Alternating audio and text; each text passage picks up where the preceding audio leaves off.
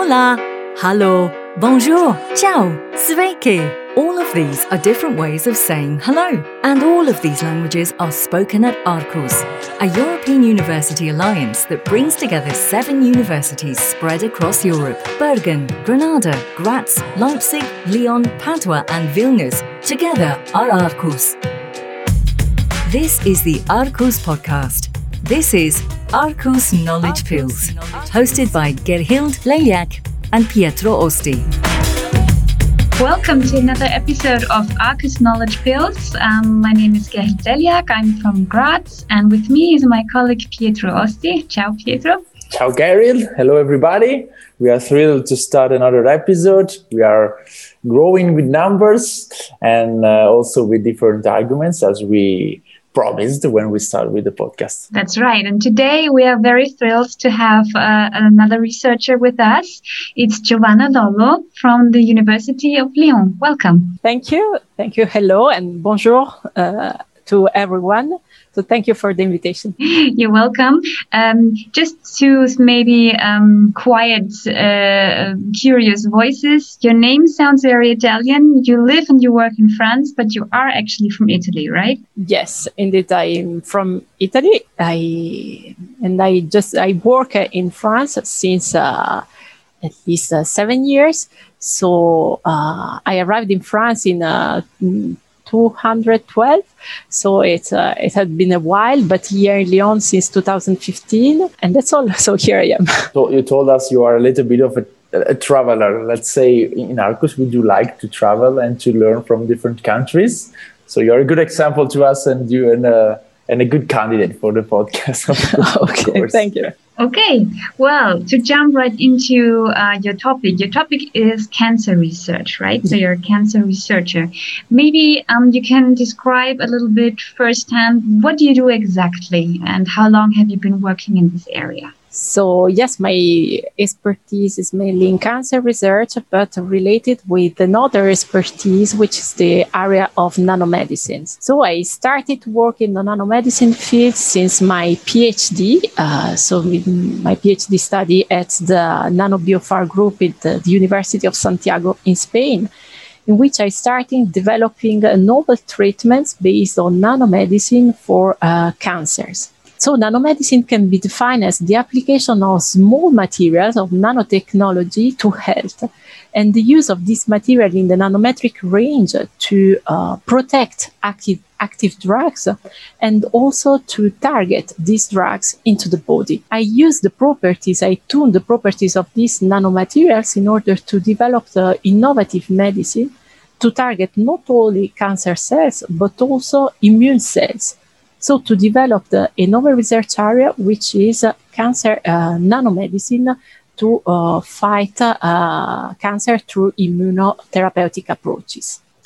Every time we, we, we talk about cancer research and medicine in general, the usual question is how is it going with the, with the research and when can we expect or can we um, yeah, have a little idea of the results? I know it's difficult. It's a difficult question, but uh, so cancer research is a challenging area. Uh, so there are a lot of uh, factors that uh, contribute to, ex- to, a clinical success uh, of a novel medicine, for example.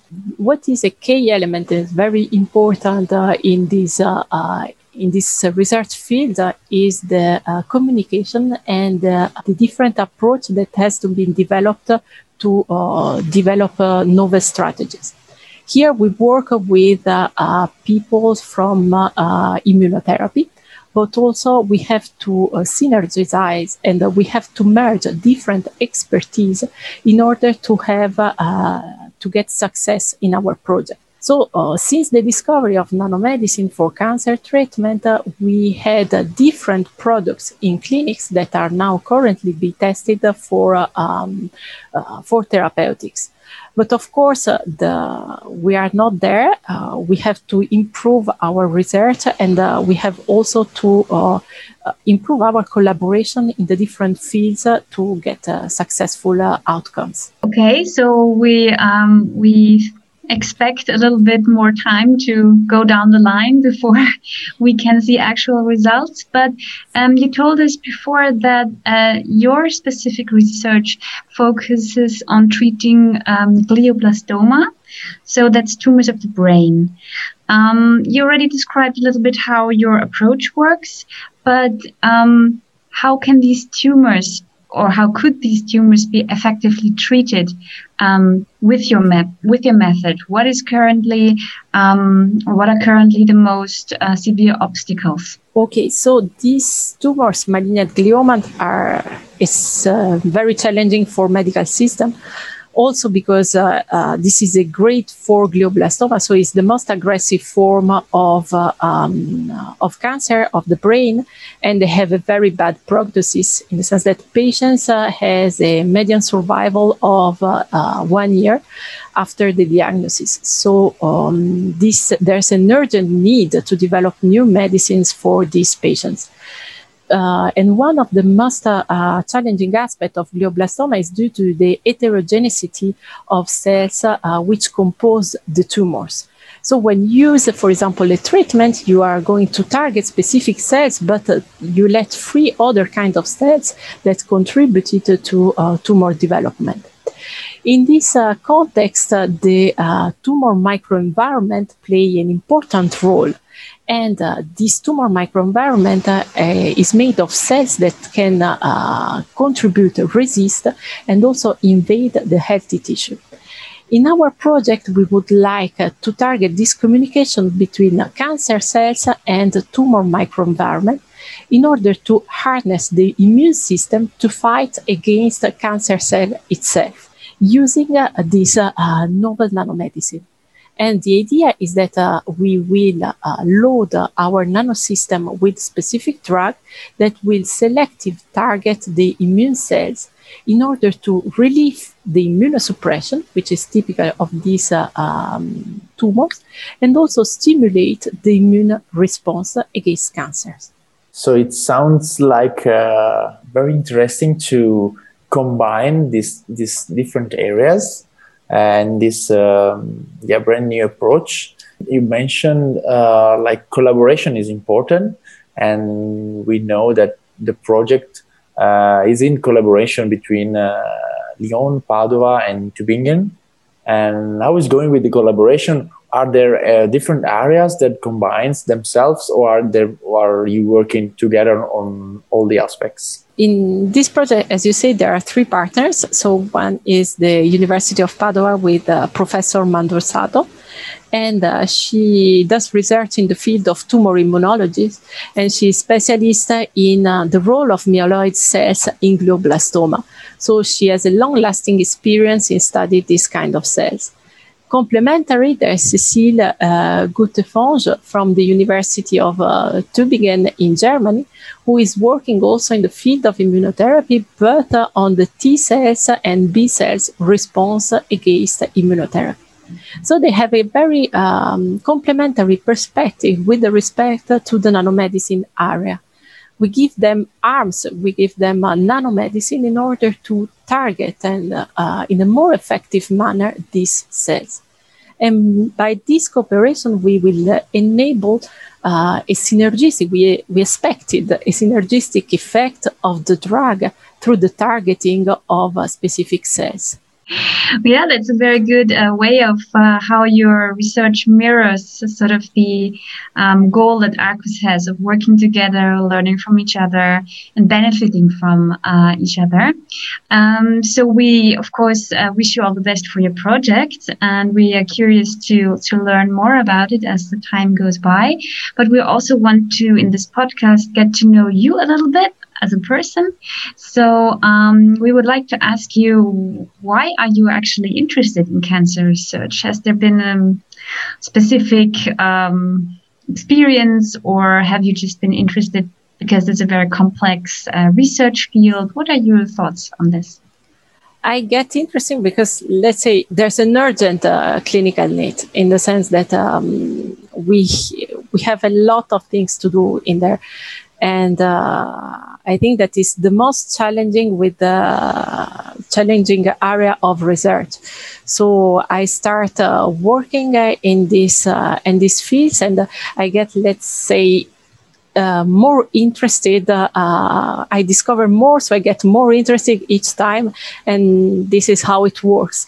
And also, you you never completed the work definitively, but you always enjoy to learn and to understand more because there are some mechanisms that have been also recently discovered, and so they have to be translated into a real clinical application.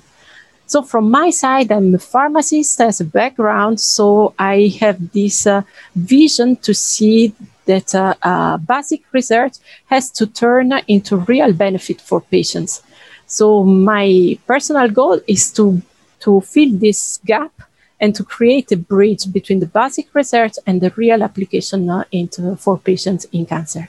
It feels good to to listen to somebody who is very passionate about your about the work and about the research and also with this uh, great goal.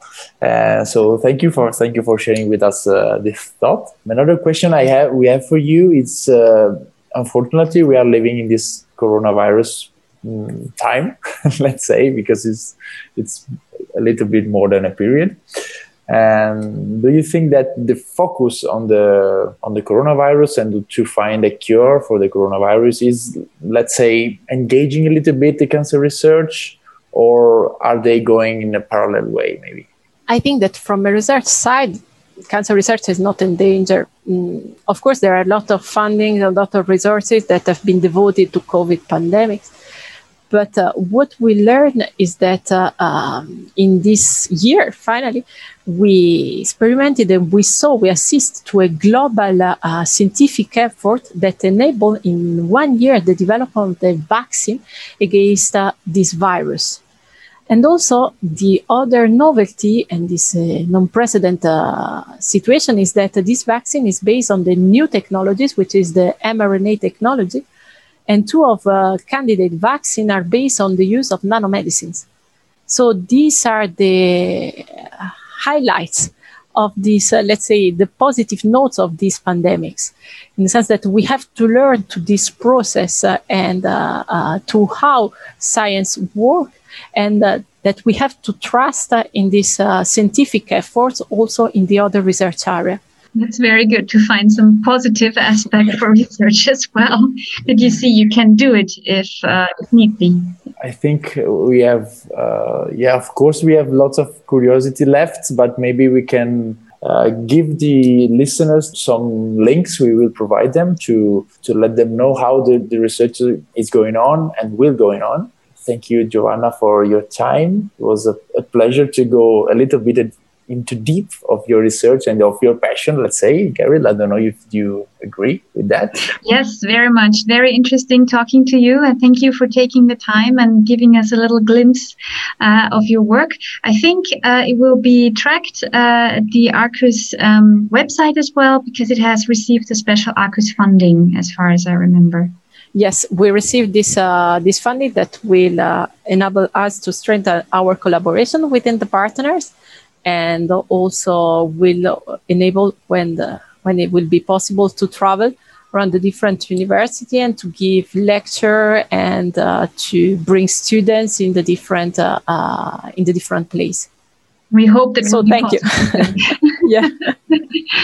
yes, thank you very much again for taking the time. And um, yeah, I think we've reached the end of another episode of Arqus Knowledge Pills. Yeah, we do. And thank you everybody for listening us. Thank you again, Giovanna, for joining us. And thank you, Gabriel, for being a wonderful partner of this podcast. Grazie a lei. thank, thank, you. you again. Bye. Thank you. Bye. Have you taken your knowledge pill of the day? Be aware that possible side effects include broader perspectives, deeper insights, and an increase in your personal state of knowledge. This is Arqus Knowledge Pills.